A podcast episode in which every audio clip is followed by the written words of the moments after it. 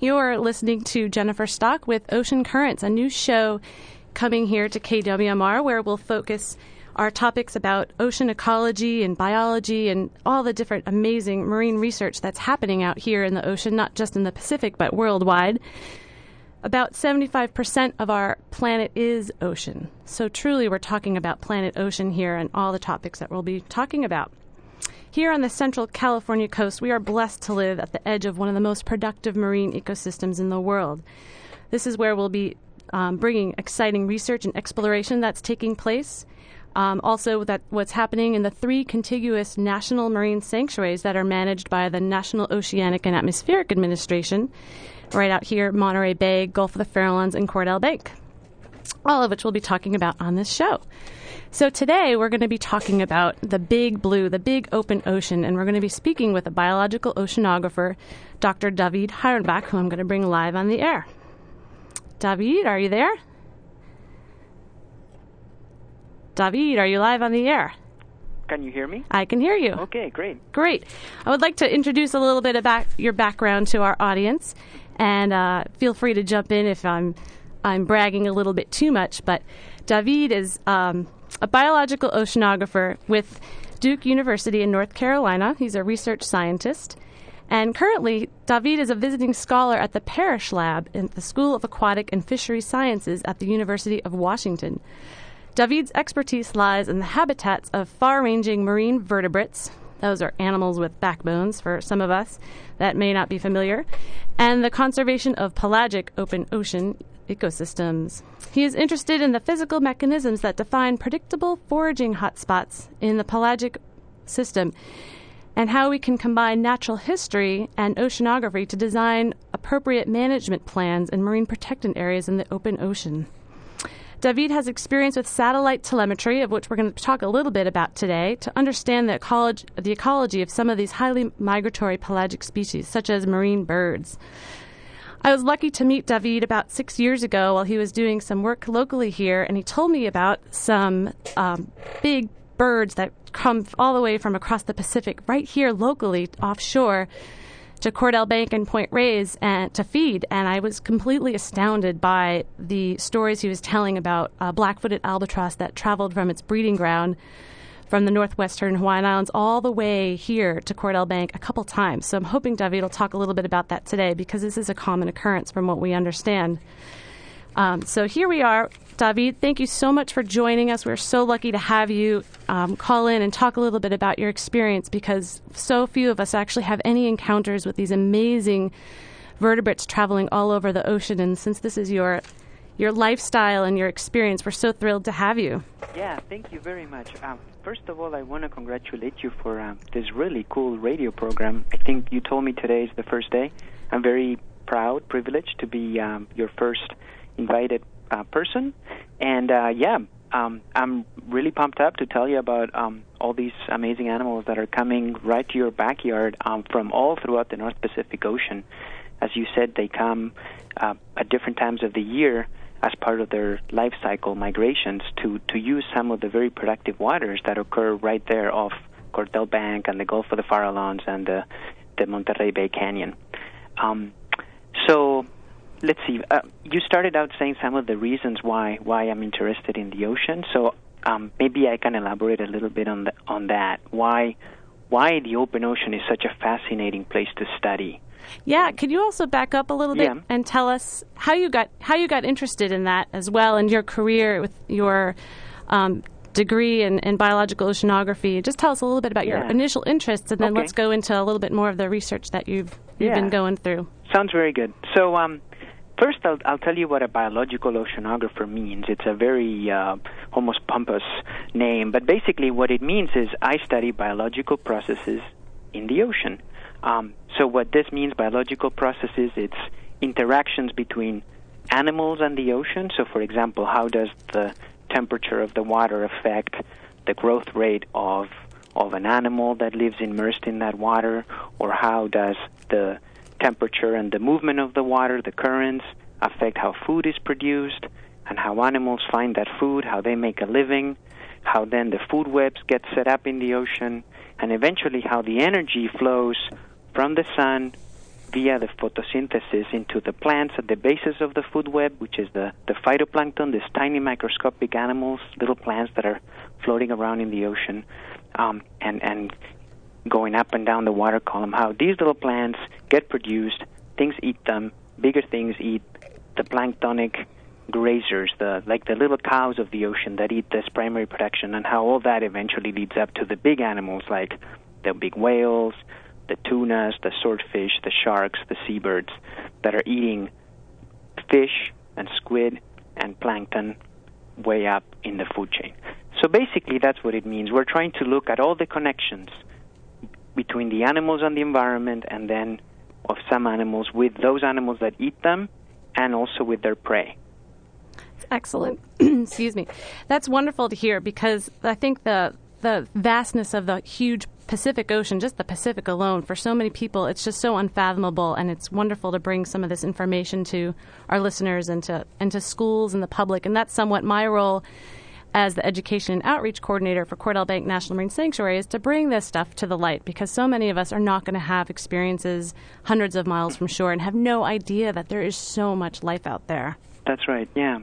You know, and as you say, many people don't don't really have a chance to go out and experience really the the open ocean, like you say, hundreds of kilometers away from the coastline, where you have this very very large features, different currents bringing different types of water together, different habitats moving along, changing very fast in time and in space.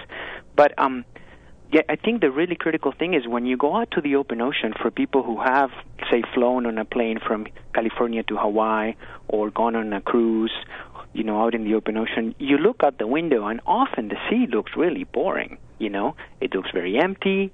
It's all the same, clear blue. You almost think, well, you know, it looks like a like a big desert. There doesn't seem to be pattern or or you know um, any predictable features that the animals can use. You know, if you think of a forest, for example, right? You know, you see the trees, then there's the understory bushes, you know, there's gaps in the tree and the canopy. You go there year after year and the forest is in the same place. There's some changes, but it seems to be, you know, a, a feature that you can you can recognize, you can revisit, right?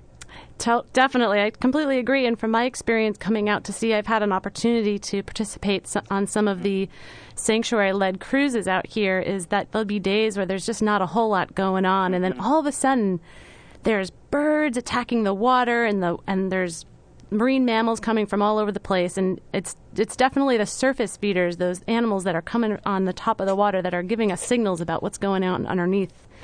But I imagine that's a little bit hard to do um, hundreds of kilometers away when we can't necessarily see them on a boat because, you know, getting out on and spending time on the water costs money and takes lots of time, and there's so many um, adverse um, reasons why we don't get out there as often as we'd like to. But I understand there are quite a few different tools that oceanographers, uh, such as yourself, use to learn about the open ocean processes and some of the animals that are on them. Can you talk a little bit about some of the tools that you've used and are using to learn a little bit more about this open area? Yeah, of course. Um, okay, so let's see. Our research um, is motivated by three main questions, I think. The first one is, like you say, the ocean looks very heterogeneous, which means very, very different as you move along in space, and also it changes from season to season, from year to year. And we want to understand how do these animals make a living in this very complicated and dynamic, this very changing environment. Okay, how do they find food? Mm-hmm. How do they find their way to migrate across this vast landscape? Um, then also because you know I'm an oceanographer, I want to learn about how the whole ocean ecosystem functions. And if we study some of the animals at the top of the food chain, that take advantage of all those other steps that have happened underneath, involving the little plants, the phytoplankton, and the zooplankton, all the way up as the energy flows up to the, the prey that they can eat. If we study the animals at the top, we have a good feeling that we can understand what is happening below. Right? What are the mechanisms that are producing the food that they're using. Right. So that's another reason to, to focus on some of these big animals that range very far and, and live very long and, and feed on top of the food chain. And then I think the third reason is, you know, um, a lot of these big animals that live for really long are impacted by human activities. But they're killed in fisheries by mistake, or they absorb pollution in the environment, or they've been harvested in the past without really good good management. So more and more our work is geared towards understanding how are these populations affected by people and are they recovering in those instances where impacts have been stopped. Okay, so so how do we do this? How do we answer these three questions? Um, like you said, a lot of the time we go on ships, um, and it's very very convenient because even though it's very expensive, uh, I'll give you a sense one day of ship time can cost anywhere between ten thousand and thirty thousand dollars. Depends on whether you have an icebreaker that is very expensive or a smaller non-icebreaker type boat. Um, so we go out on ships and we make all these different measurements. Remember, we're trying to understand the whole ecosystem. So some people measure the physics of the ocean. What's the temperature of the ocean? What's the salinity? How much light penetrates into the sea? Other people measure the phytoplankton. Other people measure the fish. We count the birds and the whales, and then we try to put it all together. And a lot of the putting together, mm-hmm. doesn't that occur after the cruise is done and there's data processing, or how much of it is actually done while you're on the water yeah. versus, you know, analyzing all this data later on when you get back to land? You know, um, a lot of it is actually done on the fly as we go because remember, the you know, in the ocean, unlike on land, the features are always changing. You know, you may be following a specific blob of water that you're interested where there's a lot of productivity and these things are moving along and changing shape and size. So we often process a lot of the information as we go and use pictures from satellites, other devices that give us big images of what the ocean looks in a very large area around where we are working with the ship to really get a sense of what's happening. Um, because again, when we take samples, we take very small. It's, it's almost like taking, um, like opening a tiny little window into the ocean and look peeping through a little hole, you know. And then we just have a, a very fast photograph of what's happening in a spot, but we need to understand what's going all around. So a lot of the processing of the data happens as we go, but then a lot of the the really intense processing, like counting how many animals of different species were found in different net samples, or, for example, um, a lot of the analysis that involve um, adding isotopes to the water to look at how much the phytoplankton is growing. All those measurements can only be done in a lab setting. Mm-hmm. So often, you know, it takes months after we get back of processing and synthesizing of the information, and then we have the ability to put all the pieces together. Um, so, what are some of the samples that you are collecting in the nets, and, and what is that for? For, I mean, is that just to get samples of the prey that the, the birds or the mammals might be eating while you're sampling in an area? Yeah, that's right. Um, for example, I'll give you, I'll uh, talk a little bit about some work that we did up in the Bering Sea, trying to understand how the productivity happens there in in late spring and early summer, and how eventually that productivity leads up to food for shearwaters. These are birds, the short-tailed shearwater, that are coming all the way from Tasmania, south of Australia, every year. They fly all the way up to the Bering Sea. They're up there in spring, our spring, our summer, and in our fall. Then they head back south. And we wanted to understand um, how how are some places really rich and productive in terms of producing food for these shearwaters, and other places don't seem to really produce the food that they need. And um, this happens both spatially, some areas um, around, say, the Pribilof Islands, some shallow places where there's a lot of nutrients being brought up to the surface, lead to very large aggregations of krill, which are the little tiny shrimps that these birds are foraging on, uh, compared with other places where, you know, um, apparently at this on the surface everything seems to be just like it was at the other spot where we had the big swarms of krill, but there was no prey. Um, so we were taking net tows. Um, basically, you you submerge this net in the water to a given depth. You have a device that tells you how much water is being filtered through this net, so you can tell how much water you you are sort of collecting the uh, the plankton over, and then the plankton gets all accumulated at the end of the net in what's called the cod end, which is retrieved, and then you do different things with it. You figure out what is the volume of that amount of plankton. You can also look at the weight of that amount of plankton, and then you can also sort it. You can separate it by species and by different age classes. I have you to. can, you know, get a sense. Yeah, I have to say I, that is one of the most fun jobs to do. When I got to participate on one of our Cordell Bank Sanctuary cruises, we did some net tows at Mm-hmm. night, and it's a tough shift. You start at ten o'clock at night and go all the way till four in the morning, so you don't really see the day, the Yeah. daylight. Luckily, we had a full moon that that week, but. Just for some of the listeners that might not be familiar, what's in the bottom of that net, but it is absolutely amazing the amounts of krill that you get. Mm-hmm. But uh, you also get uh, tiny little zooplankton such as crab larvae. We got t- tons of Dungeness crab larvae and all these funny shapes with these big eyes Uh-huh. staring out at you, and squid larvae. So I'm sure you're getting the same thing up there, and it's just absolutely fascinating to sort through it and and see the diversity that that's in the water where we can't see it. So Yeah, really a lot cool of those part. creatures they they look almost like extraterrestrials. You know, like that movie Alien. um, there are these these amphipods that live on jellyfishes, and actually some of them will burrow and eat a little hole in the jellyfish, and they live in there. Yes. Um, and they really look look scary. You're really grateful that they're you know barely a, a couple centimeters big, uh, because if they were you know six feet tall, they would be extremely scary looking. We actually have some models of these plankton in our sanctuary office at Cordell Bank. Mm-hmm. I don't know if you've been down here recently, David, but we've got models of these plankton 6,000 times their real size Wow. on our ceilings. We have a Great, great. six foot krill.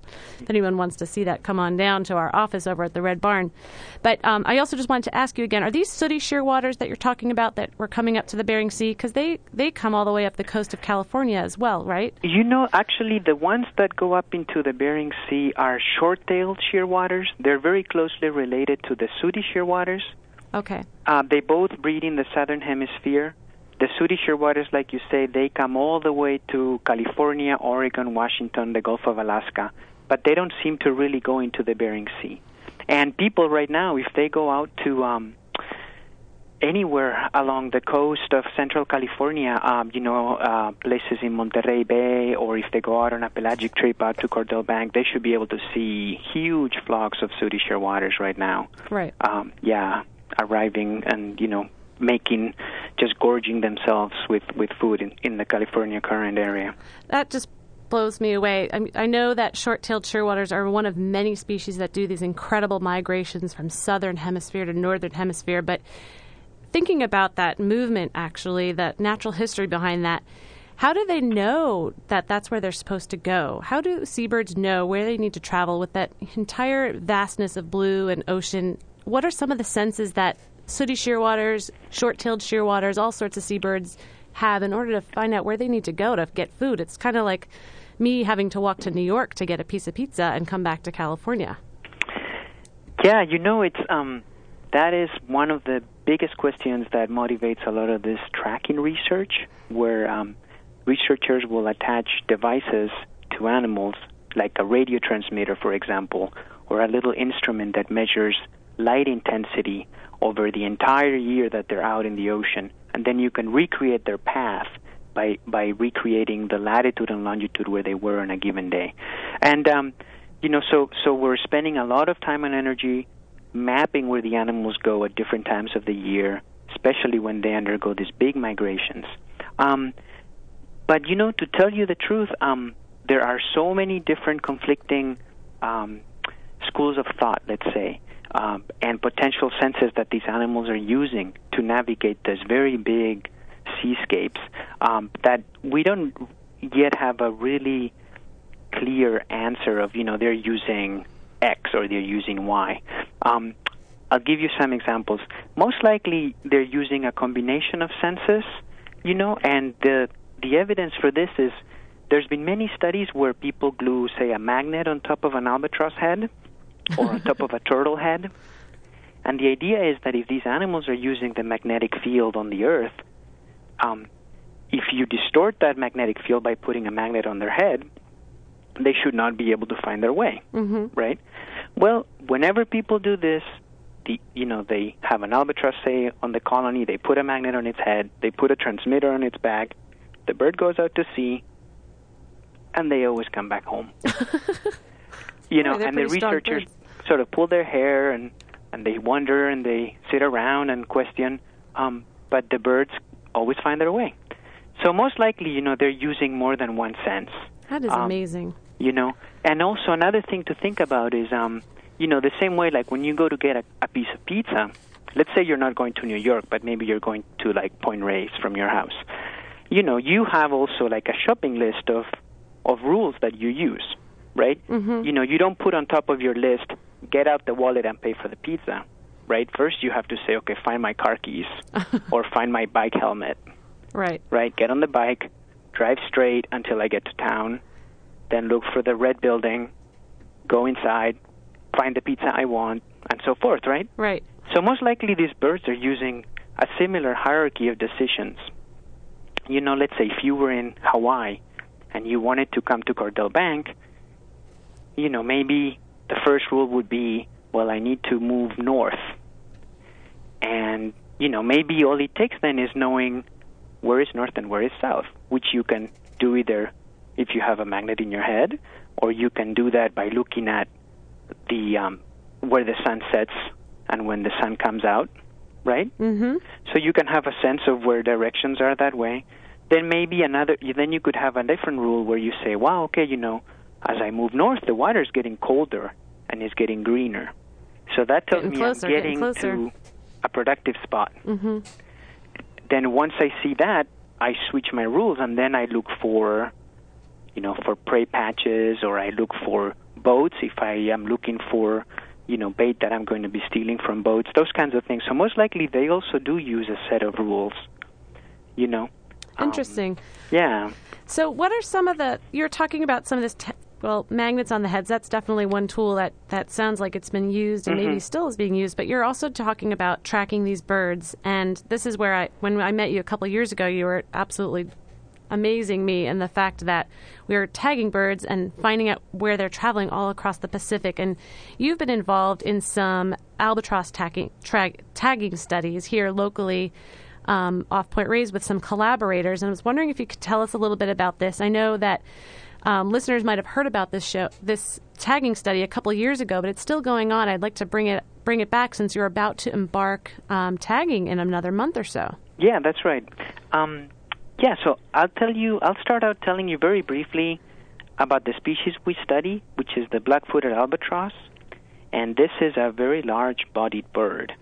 The wingspan is about two meters, which is about six feet, so about my height. And then they're about three kilos and a half, which is about seven to eight pounds. So they're they're very large-bodied birds, and um, when I first started studying them, I did so in Tern Island in the Northwest Hawaiian Islands. Mm-hmm. And the really amazing thing is, at the time, um, we deployed this this little transmitters on their backs that would talk to satellites, the weather satellites, and would allow us to follow the movements of the birds. So, to give you a sense, Tern Island is about um, 4,500 kilometers from California, about 3,000 miles from California, from Central California, and about 3,200 kilometers from the Aleutians. Well, there were birds at this place in Tern Island that were regularly going to Central California and to the Aleutians to get food for their chicks. During while the chick is waiting for them, of course, to come That's back. right. So the chick was in the nest. The let's say husband and wife birds were going out to sea, and they were spending up to 24 days out at sea, coming all the way. For the case of the black-footed albatross that I'm talking about, coming all the way to California, going to Cordell Bank waters, Monterey Bay, Gulf of the Farallones, going a little bit up into BC, and then going back home and feeding the baby and then doing sometimes short trips right around the Hawaiian Islands. Those were about two days, three days. So, again, exploiting very, very different habitats and over a very vast expanse of the North Pacific. And this is happening right now. They're breeding currently right now in the northwestern Hawaiians, correct? That's right. This pattern that I'm describing happened between February and June. Then at the end of June, the adults leave the colony and the babies are, are left. They're very fat at the time. They lose some weight, and then eventually, I think, when hunger really gets them motivated, the chicks will actually fly away and then go out to sea for about four to six years until they come back to the colonies to reproduce. That's absolutely amazing. It's pretty amazing. And to give you an example, there was um, there was one bird that we captured um, in February off Southern California, off uh, San Diego, and this bird was really dark. It was a black-footed albatross that looked really dark.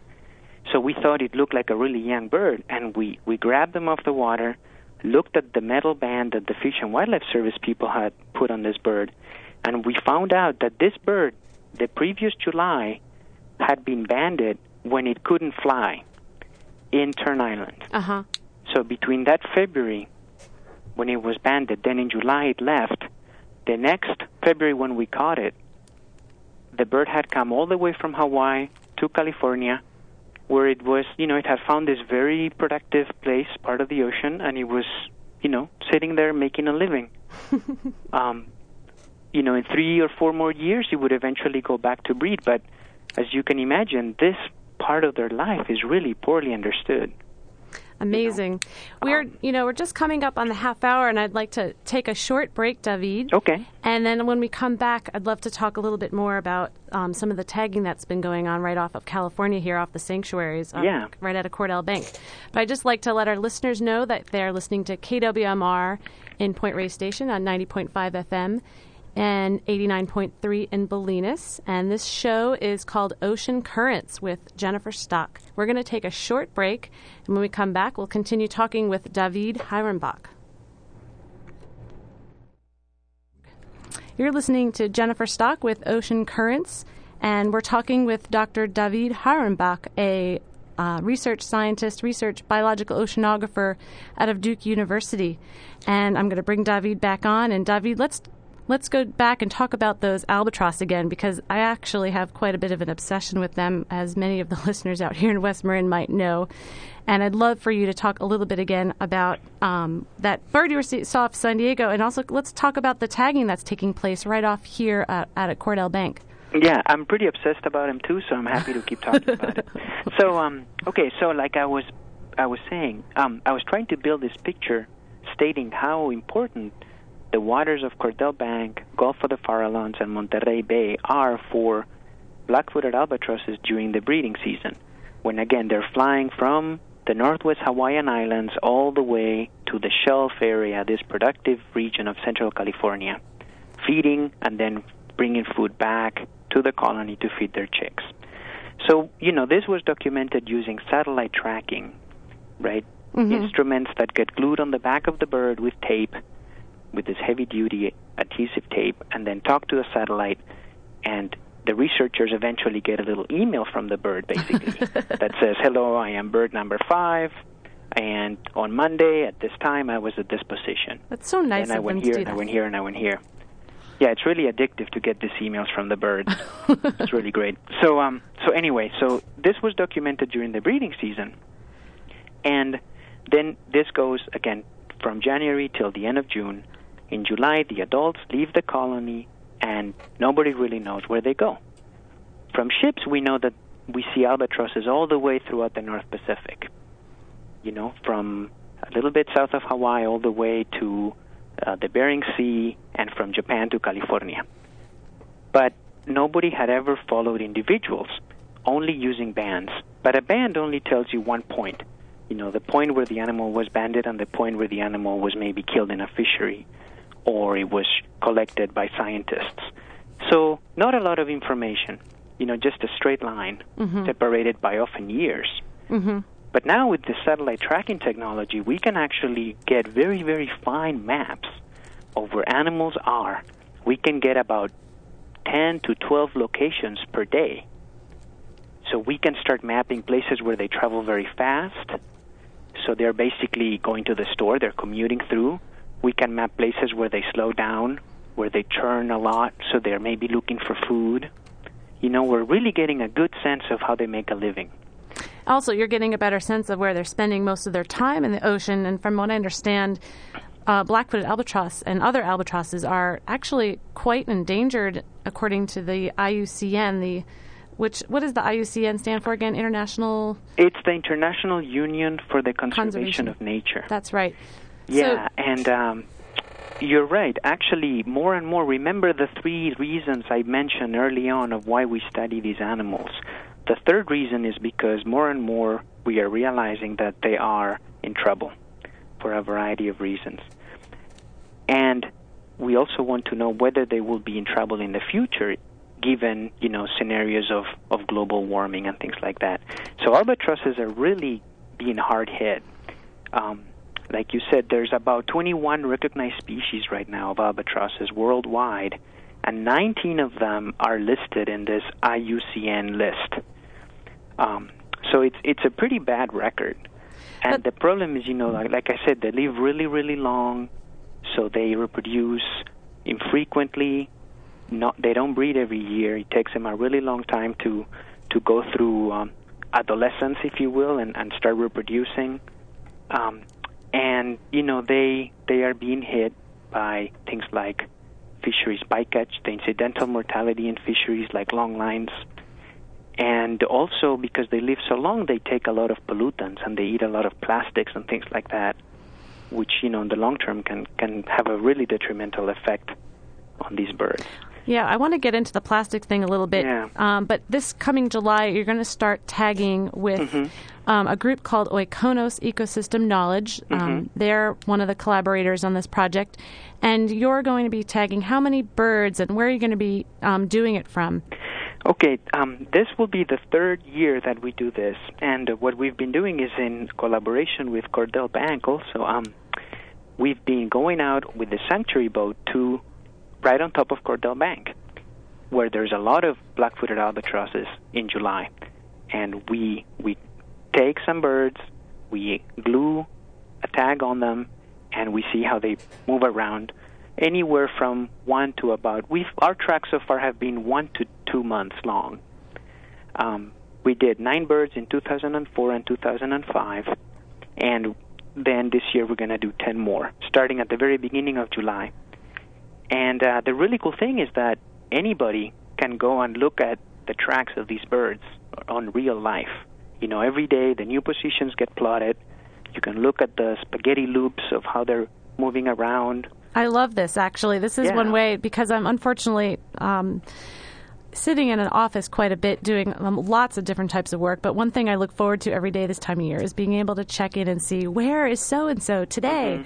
And it, it always brings up questions to me as to, I wonder why they went there. And um, following, I'm wondering if there's food there and if there's other lots of bir- other birds there. It's really exciting to do. And you can do that off of a website, cor- correct? You're collaborating with a website to do that? Yeah, I think the the best place where listeners could go is um, if they go to the Oikonos website. I'm going to spell it out for you. There you can find links to the tracking from the last two years archived, and you can also follow day by day the progression of the new birds we're going to track. Excellent. And there's a lot of background information and information about plastics and things like that. Okay, so if you have your pencils ready, the address is www dot o i k o n o s dot org. And the best thing is to go to the What's New page, and all the updates will be posted there. Excellent. Yeah. So there'll be a link from the Oikonos webpage to the, I think it's seaturtle.org, where you can log in and, and get an email update every day, right? That's right. I think th- that may be the easiest shortcut. Um, otherwise, you could also go to the seaturtle.org, like you mentioned. I've done that one before, and it's Yeah. actually really difficult to actually find Okay. the bird project. So definitely go to Oikonos. Yeah. But I, so you've been doing this for three years, and Three now years. three years you've got some birds that you've seen some of the track lines of where they've gone, and where where is the farthest distances that you've seen so far, just during that period of time when they're tagged from Cordell in July. Okay, um, so we've had so far 18 birds. Nine were males and nine females. And the farthest these birds have gone in about two months' time is all the way to Hokkaido, Japan. That's amazing. yeah, it's really amazing. There's actually, if you, if your readers can get the Hydrosphere newsletter from the National Marine Sanctuaries, the spring 2005 issue has a little story with a map showing the travels of one of these albatrosses from the first year, uh, Zubenel Genubi, who went. This bird was tagged on August 8th in Cordell Bank, and September 22nd, it was north of Hokkaido, making its way to the uh, Kuril Islands. This is over 7,000 kilometers away. That's amazing. Yeah, really incredible.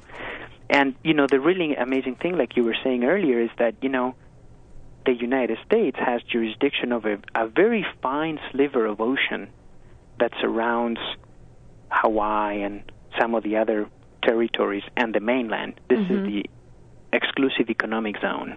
The this is only EEZ. 200 miles long. Well, these birds are coming in and out of that zone.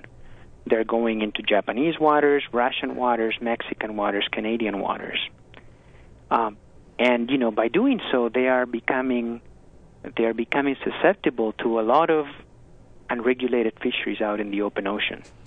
You know, where they spend about 60% of their time. So I think knowing where the birds go and how they spend their time and how different countries are responsible for their ranges of the birds and for the places where their national fisheries overlap with those birds, I think it's a very powerful tool to to motivate conservation collaborations across countries to protect these birds. That's wonderful. So you're Yeah. probably using a lot of these results towards looking at better ways to manage these areas that are hard to to manage because they're not in the economic exclusive zone, exclusive economic zone for the U.S., the EEZ.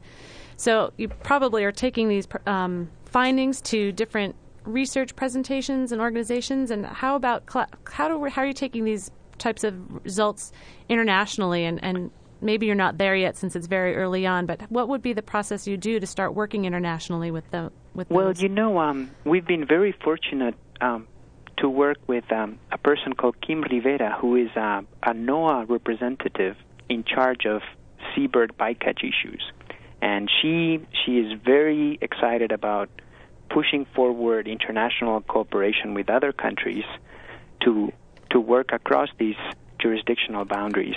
And with her, um, we've been making our information available to what are called regional fishery management organizations. Um, these are these are international management organizations where different countries get together to manage a specific fishery in a specific part of the ocean. Um, a, a very famous example of this is what's called the Inter American Tropical Tuna Commission. I'm sure a lot of your listeners are aware of the tuna dolphin controversy that happened in the tropical Pacific. Mhm. Uh, this issue was managed by this Inter American Tropical Tuna Commission. So the same thing, you know, we are making our information available to these fishery organizations, and the idea is that if we empower them, if we tell them where the birds go, and we show them that they're responsible for their protection and conservation, then we're putting the ball on their court, and then they, through their member countries, can push forward agreements to monitor, say, incidental mortality, to figure out how much discards, how much um, food, refuse, for, you know, from processing fish they're putting over the side, and these birds are eating, those kinds of things. So it's a nice way to get countries involved across boundaries in, in the management of the entire ecosystem and the protection of the birds. I know for short-tailed albatross, which are severely endangered, um, up in uh, is it Alaska, where they have a certain catch limit that a certain amount of birds, if they're caught, then the fishery shuts down. Correct? Yeah, that's right. So you see, this is a, another way again to put the the ball on the court of the fishery organizations by telling them where the birds are concentrating. Then they can try to put in place management regimes to try to not kill the birds. And often there are it's sort of a stick and carrot approach. There'll be the carrot is you give information of where the birds are so they can be avoided, and the stick is if a given number of birds are killed in the fishery in a given amount of time, like a year, then some of the fisheries may be closed. hmm Um, so you know the idea is to work to work you know across disciplines and to try to, to to try to share information and ideas as much as possible. And you you mentioned international um, meetings and things like that. There's been a lot of work. We have um, a workshop in October where people who study highly migratory birds are all getting together to share information about where their species go. And there's another big, big effort from BirdLife International to make a big database of all the species that are being tracked to highlight places where where they go and places where a lot of different species are using.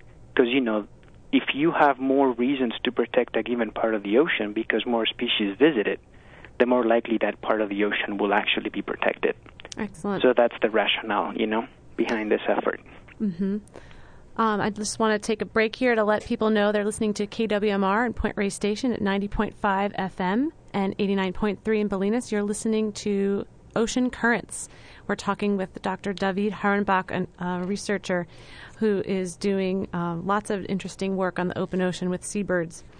Um, so, David, there sounds like a lot of this work is very related to uh, fisheries information, since that is one of the larger threats of open ocean birds and seabirds, especially those albatrosses, since they are surface feeders and are looking and smelling for all that bait.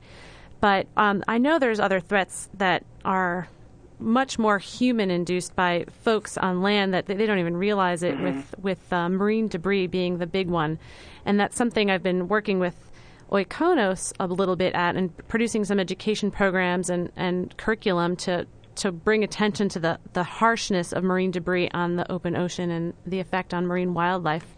But can you talk a little bit about some of the information you've been working with? We've been talking about plastics, and um, I know that from my um, work with the Northwestern Hawaiian Islands e- Coral Reef Ecosystem Reserve staff they've, and the uh, fish and wildlife out there. We've become buddies, and they share some of their information with me in regards to uh, what they're seeing on the islands, in regards to what the birds are regurgitating, and these Mm-hmm. boluses, this uh, somewhat of an owl pellet with plastic in it. And I know you've helped us here producing some materials too with plastic. So can you talk a little bit about what we're learning and, and where we're going and what we can possibly do on land to prevent marine debris? Yeah.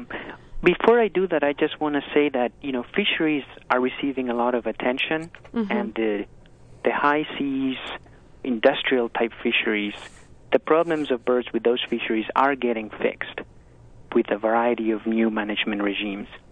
But like you say, there's two two big problems that are sort of looming. One is coastal fisheries, coastal gill nets, very small boats, artisanal fisheries, a bunch of you know two three people going out on a small boat using gill nets in coastal waters.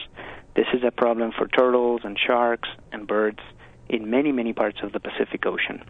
But you know this is going to take a lot of effort to fix, and people have very little ability to do something about it in the United States because we don't have these kinds of fisheries really operating in our waters.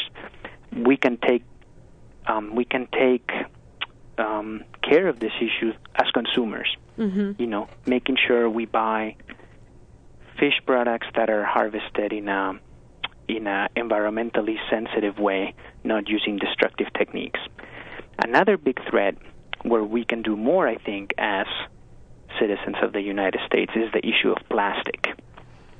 Plastics are pervasive in our society, they're very long lived, and they end up in the ocean. And when they end up in the ocean, a lot of these animals, like you mentioned, surface feeders, a lot of these albatrosses, other similar species like fulmars and storm petrels that feed at the surface by pecking individual pieces of food. These birds get confused. You know, they've lived in the ocean for a very, very long time when there were no plastics around, and now they're faced with all this debris, and they just pick it up as if it was a piece of food. Um, and this is a really big, big problem. To give you an example of how pervasive this problem is throughout the world, I'm going to give you a couple statistics that are really staggering. Mm-hmm. So, a lot of um, work has been done in the in the North Sea. There's this bird called the northern fulmar. It's like a little albatross. There, they uh, people went out and they picked up dead birds from beaches, and that's something that people can can participate in. For example, programs to monitor the health of the ocean Mm-hmm. by doing beach walks, for instance. So, as part of one of these programs in Europe, they found that 95% of all the fulmars they found dead on beaches had plastic in their stomachs. Oh my God. And there was one case which was just, it's mind blowing. This one bird that was retrieved from Denmark had 21 grams of plastic in its belly. oh my gosh. It's not a lot, but if you think of how small these birds are, Right. if you scale this up to a person, it would have been comparable to you or I having two kilograms four pounds, four and a half pounds of plastic in our stomachs. Wow. You see, it's it's just incredible.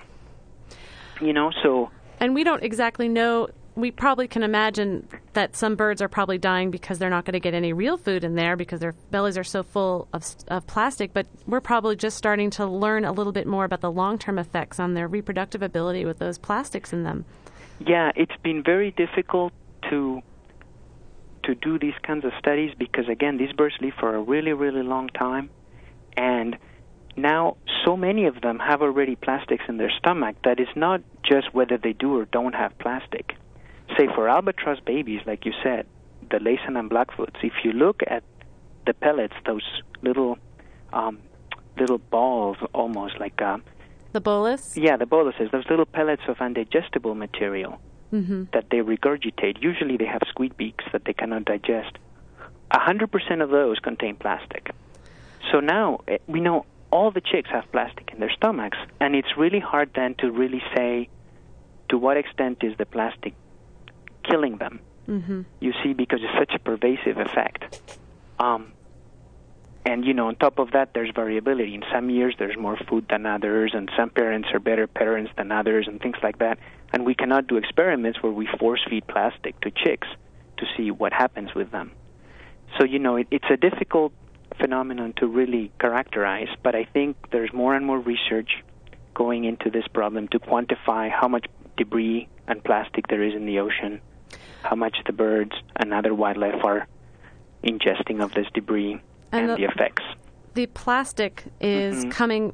I would, from what I understand, the majority of marine debris that we find on our beaches is from land-based sources coming through watersheds. That's right. The the United Nations did a big study of this problem in the early 90s and they estimated that about 80% of all the human-made debris is excuse me of all the debris in the ocean comes from people activities Mm-hmm. from land activities by people um, so basically yeah you know when you you know you have your coke and you drop the little bottle top the red bottle top out the window of your car when you're driving around or you're careless and it you know whatever it falls out of your backpack or something then it it rains it goes down the drain it eventually ends up in a stream that takes it to a bay that then the currents pick it up they take it out to sea and then it ends up on the belly of an albatross you know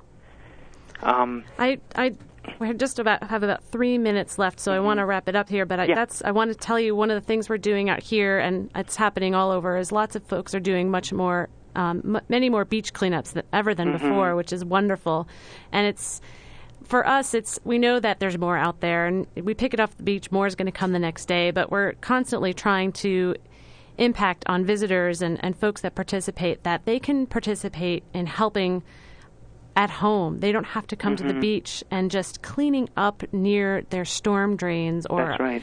at school or at work. And that is more empowering than actually getting out to the beach and picking it up there because you're just preventing it from entering Mm-hmm. the, the the watershed, which is one of the one of the biggest things that we can do, as well as reducing the amount of plastic that we use. Um, David, this has been so fabulous to have you on the show, and I can envision having you back again to go further into some of this plastic stuff because we didn't even get to, to touch on that as much as that I'd like to. But is there any last words or, or recommendations or websites you'd like to add before we sign off? And um, You know, I would I would like to tell the readers, I mean the readers, the listeners, to please um, visit the Oikonos website and follow the birds online. And uh, if you if you want to help fix some of these problems, there's three things you can do. First, you can read, you can learn about what the problems are, find out the scope of these issues in the ocean throughout the world. You can make better decisions as a consumer. Make sure you buy clean environmental fish make sure your garbage doesn't end up on, on streams in the ocean. And also, you can be a source of inspiration for other people. You know, because often this problem seems so big, but if we all do as much as we can and we inspire other people to participate, and do something about it, I think together we can, you know, we can really make a difference. David, thank you so much. You're an inspiration actually to us, and working with you in the Sanctuary program has been wonderful, especially with the education um, help that you've been giving me and Carol Keiper at Oikonos. It's been fabulous working with you, and I just want to thank you so much for talking with us about albatrosses and open ocean studies. It's really quite exciting, and I can't wait to have you again on the show. I look forward to coming back, maybe once her tracking is done. Oh, and, yeah, uh, that's true. I congratulate you for a really cool show. Oh, thank you. I'm looking you. forward to it. I'll be talking to you soon. Okay, bye bye. All right. Bye. I want to thank everybody for listening and tuning in to listen to David Hyrenbach. This has been really fascinating to talk with him. I always love hearing about things that I don't have a lot of exposure to, and David's certainly been wonderful at bringing those to us. So I want to sign off, and we'll see you in about four weeks.